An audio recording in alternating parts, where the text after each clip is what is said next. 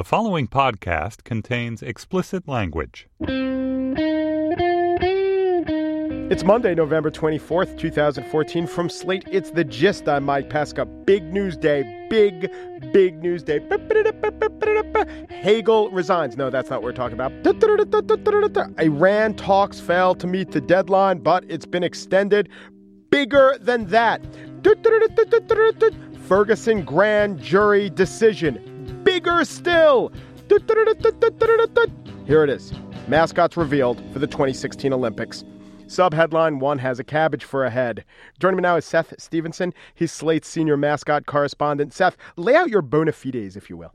I've written about mascots on multiple occasions, Mike. Uh, when the 2008 Fuwa, the five-headed Beijing mascots were introduced, including Jing Jing the panda, my favorite. Mm-hmm. I wrote about that. I wrote about Quatchi, the amiable stoner Sasquatch of the 2010 Vancouver Winter Olympics. Who could forget? I wrote about Wenlock and Mandeville, the eerie sort of like surveillance state camera-eyed yeah. mascots of the 2012 London Summer Olympics. Uh, you know, I've, I've got some. I still I have I have Wenlock and Mandeville stuck to my window as we speak. But will I have Oba and Iba or possibly?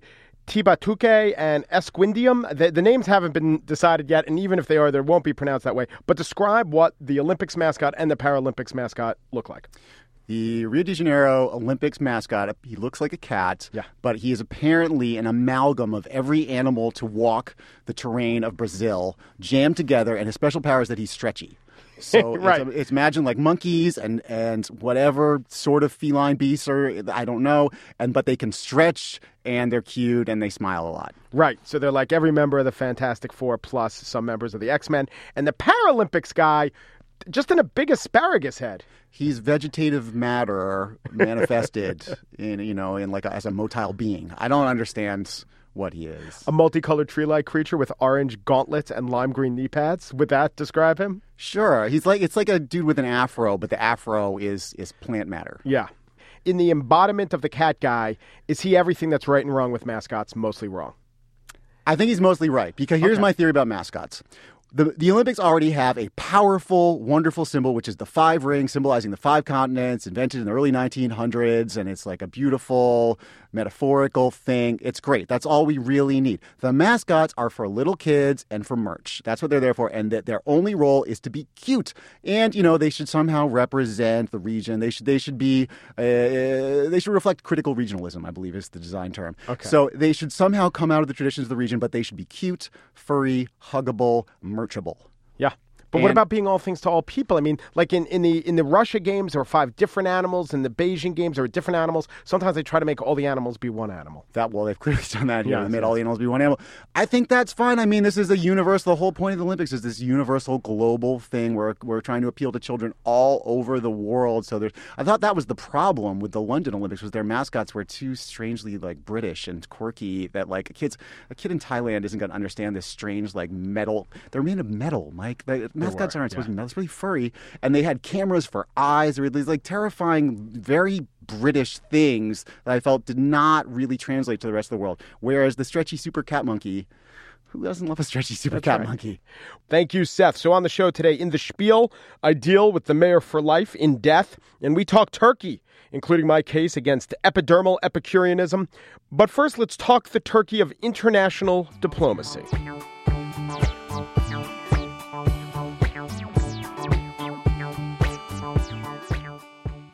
Today, Chuck Hagel resigns as the Secretary of Defense. The explanation was that his strategies failed. Failed in Afghanistan, failed in Iraq, failing against ISIS. But before the warriors even get a chance to fail, the diplomats get a crack at things. Diplomacy, since it's not war, is often painted as the realm of the weak to the point where a country, or at least a country like the United States, if they have an enemy, it's thought best not to even have diplomatic relations with that enemy. Look at these talks with Iran. They're being held in Europe. There are no American ambassadors to Iran. And just two weeks ago, Americans were freed from North Korea, largely with the help of Sweden, a country that does have powers with the North Koreans. They serve as the protecting power. That's the phrase in diplomacy, because the United States and North Korea do not have relations. So I want to take a step back and maybe ask some kind of basic, all right, you might even think naive questions about international diplomacy. But what the heck? And joining me now is Jonah Blank, senior political scientist at the Rand Corporation. He was for a dozen years the foreign policy director on the Senate Foreign Relations Committee. He specialized in Asia. Hello, Jonah. How are you? How are you, Mike? I'm well. So here we have Sweden, and the phrase they use for what Sweden was, it's not just go between, is the protecting power. I'll read it from the Sweden Abroad website. Sweden provides different services for a number of foreign countries in North Korea. In particular, Sweden functions as protective power for the United States, Australia and Canada, including consular responsibilities for citizens. So if you're an American in trouble in North Korea, and North Korea is not particularly welcoming to Americans, and you have a problem, maybe you go through Sweden. What would be the huge harm in having an American embassy there? If Sweden's going to do good, why rely on the Swedes? Why not just have actual diplomatic relations with North Korea? Well, it would be very awkward to have diplomatic relations with a country that you've got a very, very hostile relationship with. So much of what diplomats do every day is say nice things about the country they're in. They go from one cocktail party to another talking about how great the relationship is with the host country. That gets really awkward for a country like North Korea, Syria, uh, Iran. But that's why the U.S. has diplomats in almost every country in the world. It's really a very small set where relations are so bad that you let someone like Sweden take the ball. So doesn't Sweden, doesn't the Swedish ambassador feel put upon in the same way? They they don't like the North Koreans, do they? They don't like the North Koreans, but Sweden and a few other countries have carved out a, a diplomatic role for themselves as being the go between, being everybody's good guy, everybody's honest broker. Sweden does this, uh, Norway does this, Switzerland does this. There are a few generally small countries whom nobody could hate who perform a really valuable service for the larger countries uh, whom other people sometimes don't like as much. Why is this in Sweden or Norway's interest?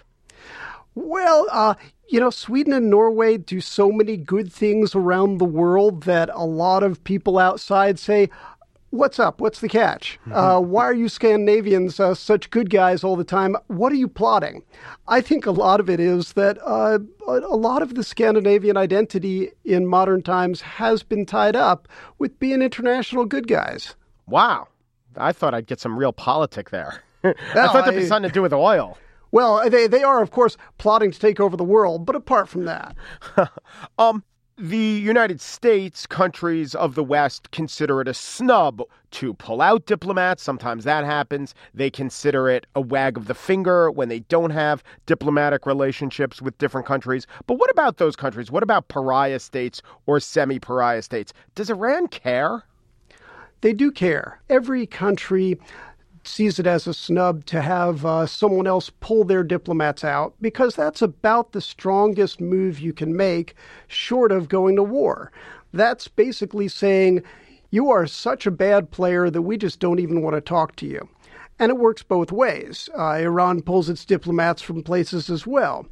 But you don't really want to be in a position of having the rest of the world cut you off unless you are a very unusual state. And North Korea is one of those states. North Korea has intentionally cut itself off from most of the rest of the world because it likes to maintain this, this fantasy world whereby it's the rest of the world that is a failure rather than North Korea.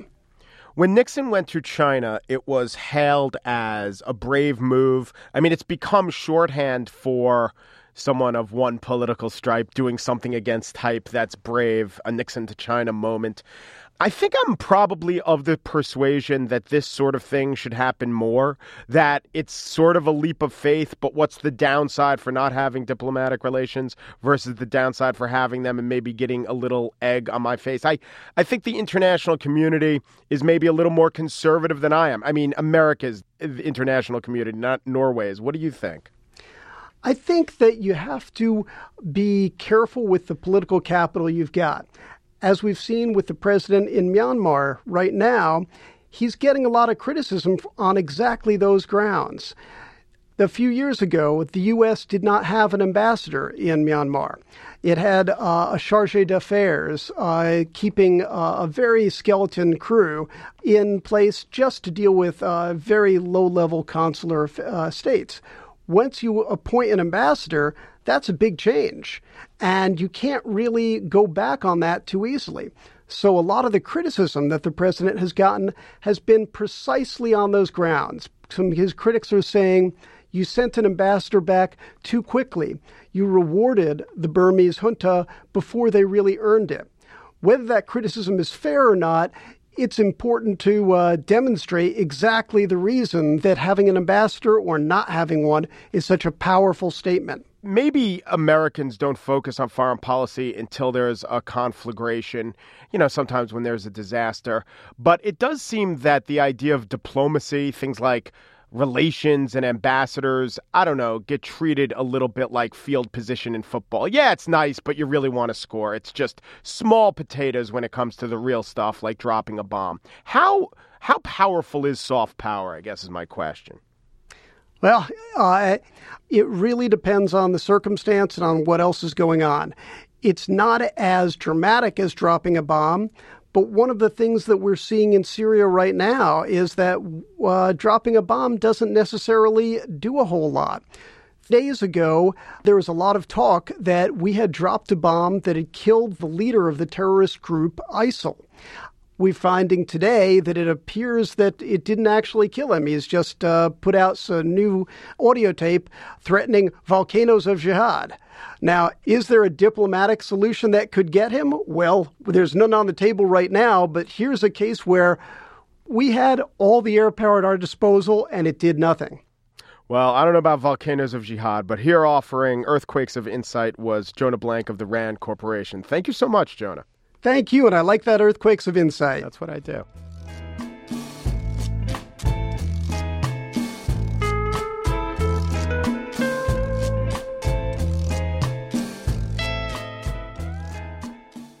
Joining me now is Dan Pashman. He's the host of the Sporkful podcast, distributed by WNYC. He's written uh, a great book called Eat More Better How to Make Every Bite More Delicious, which is like a faux textbook, Dan, would you say? It's a real textbook for a fake university. There's some fakeness about it, yeah. Here on The Gist, we aren't exactly broadcasters, we're more niche casters, and we don't usually do this, but this is the ultimate niche casting. This is a segment for one person, and the person is Andrea's grandmother. Here's why. Andrea explained to me, Andrea, can you get on the mic here? Oh no, I got to pull up the recipe now. So you just have to you just have to tell us the idea. Now your grandmother has an idea for turkey preparation that she thinks could take off. She just needs someone to give it their seal of approval. What's the history of uh, your grandmother's idea? So about two years ago, my grandma read a turkey recipe from Jacques Pepin in the New York Times, and she got obsessed with this recipe because she believes she has altered it in a way that has perfected it, and she won't stop emailing Mark Bittman. like who's the somehow... food uh, critic of the Times? yeah, yeah. Like food, food, writer. Yeah, yeah. Actually, let's just call my grandma. Oh, you want my recipe? Oh, I'm after. Yeah, that's what everyone's after. Everyone's after your recipe. What I really want is the backstory of your recipe, and okay. then tell me your recipe. I'll give you the backstory. Okay. Several years ago, at least two, in the Wednesday food pages of the New York Times, mm-hmm. probably two weeks before Thanksgiving, they published all kinds of standard Thanksgiving hoo ha stuff. Yeah. They had in a box, separate from the rest of the narrative, it was a very elaborate recipe mm-hmm. befitting a French chef. I read it and I thought, what a crock. Nobody's going to pay any attention to this because it requires an enormous commercial pot into which you must put the bird and steam it in the big pot. I simplified the whole darn thing because I figured everybody's got a roasting pan. Mm-hmm.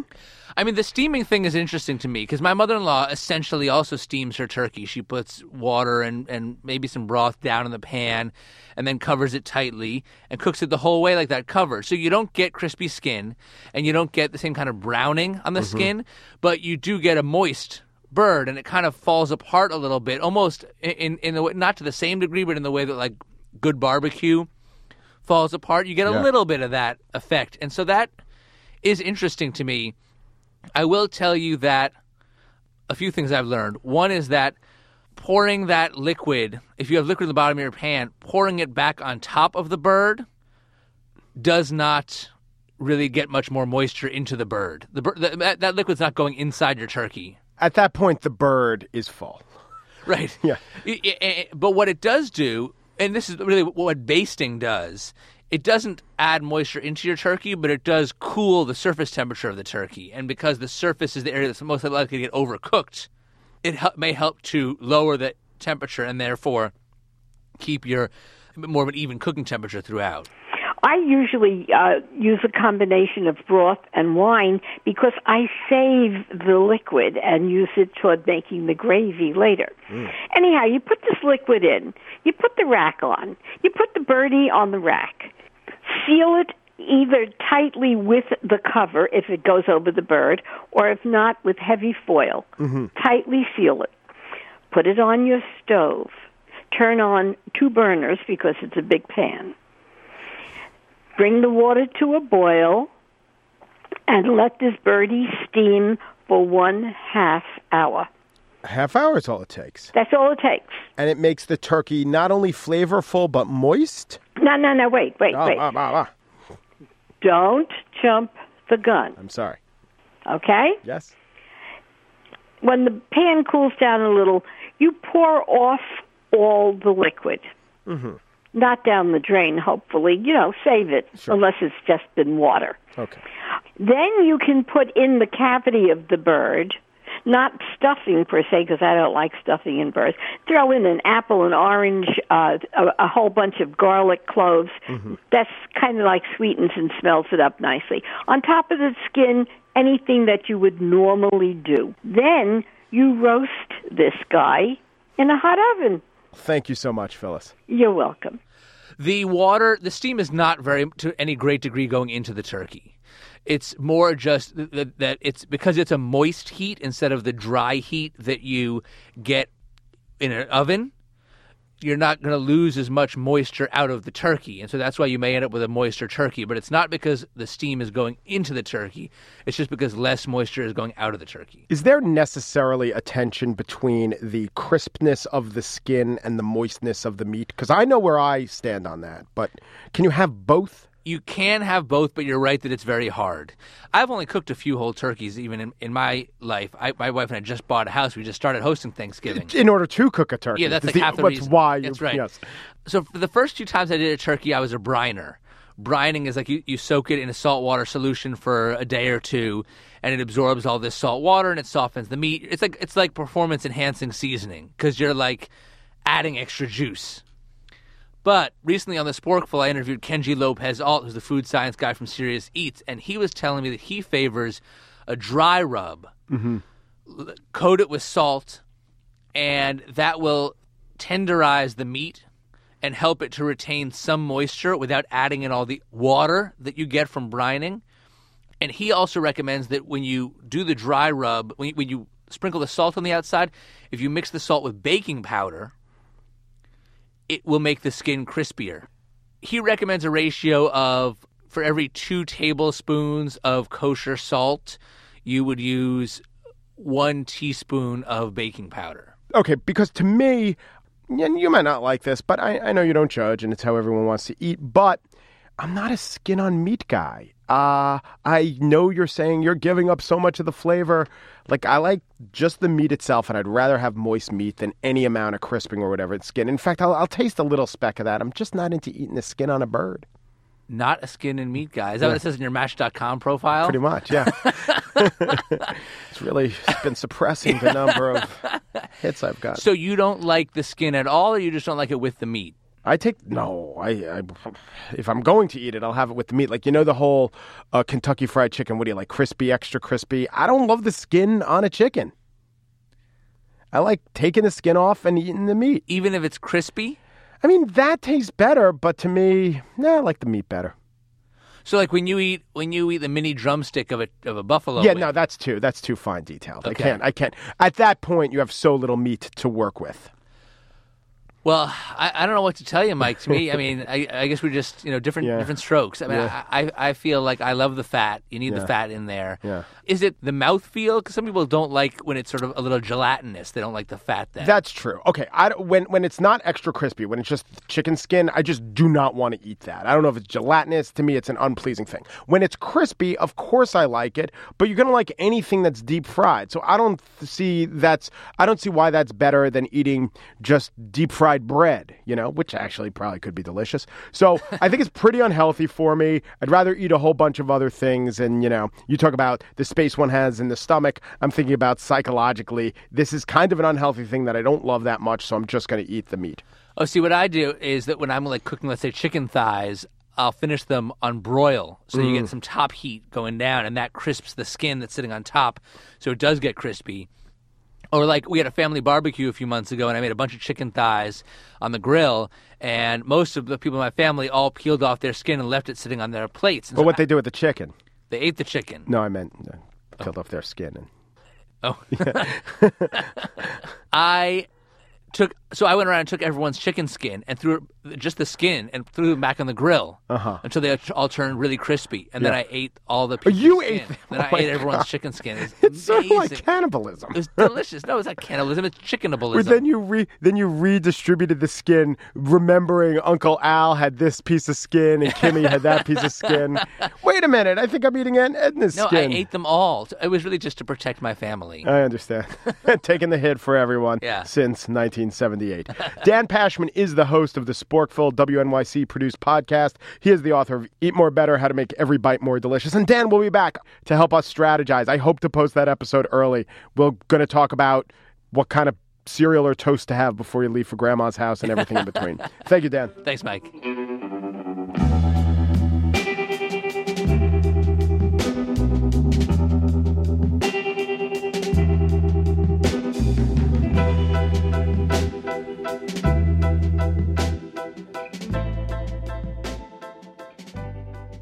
And now the spiel the death of the mayor for life.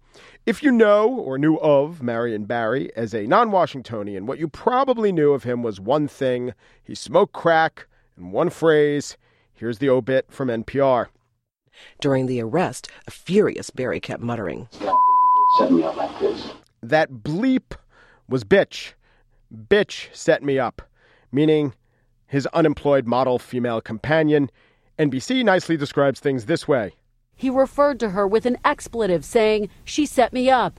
Can we get some actual broadcast outlet to lay the actual clip on us? Vice News, Howard Stern? All right, next best thing C SPAN. Language that our viewers may find objectionable.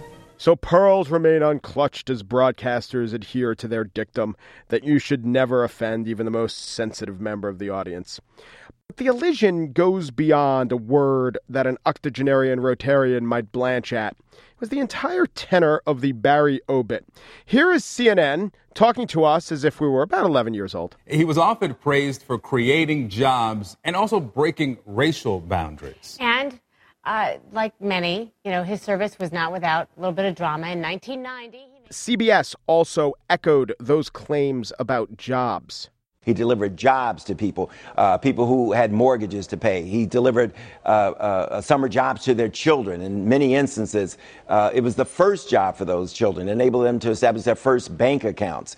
Marion Barry did not lift an entire generation into the middle class. When Marion Barry was first elected in 1978, DC's unemployment rate was on par with the national average. When he left in 1990, when he was convicted of drug use, entire neighborhoods were all but lost. When Barry was sworn in in 1978, there were fewer than 200 murders in the district. When he left office in 1990, that number was close to 500. Most of that is not because of Barry, but in his autobiography, Mayor for Life, Barry admits that his alcohol and drug use was rampant in his second term and a full blown addiction by the time he was sworn in for a third. And he went to jail, came out, got elected again for the fourth. Now, Marion Barry absolutely deserves credit for his early days as a mayor, and especially before that as a civil rights pioneer. Kevin Merida of the Washington Post wrote about Barry in 1999 at the end of his fourth and final term as mayor. Quote, it's because the mayor is an unusual blend of crude and smooth, street and sweet, Kente cloth and pinstripe. And with a record at that time of 17 and 1, and he would go on to win later elections to the DC City Council. Marion Barry was a very good politician. He was good at connecting with people, but he was also good at establishing a machine, and that machine was fueled by awarding goodies to supporters. Those jobs that he's given credit for, the city could not afford all the salaries. At one point during Barry's tenure, no one even knew how many employees were on the books. So if you want to call Marion Barry complex, yes. If you want to say the bitch set me up doesn't tell the full picture of the man, absolutely. But don't use doesn't tell the full picture as a stand in for good steward of the public trust. Marion Barry was a civil rights pioneer. He was a charismatic leader. He was a charmer. He was an addict. He was an election day success story. And in many ways, he was a failed leader. You might have enjoyed getting to know him anew in an obituary, but for the large majority of his 16 years leading Washington, you would want a different mayor.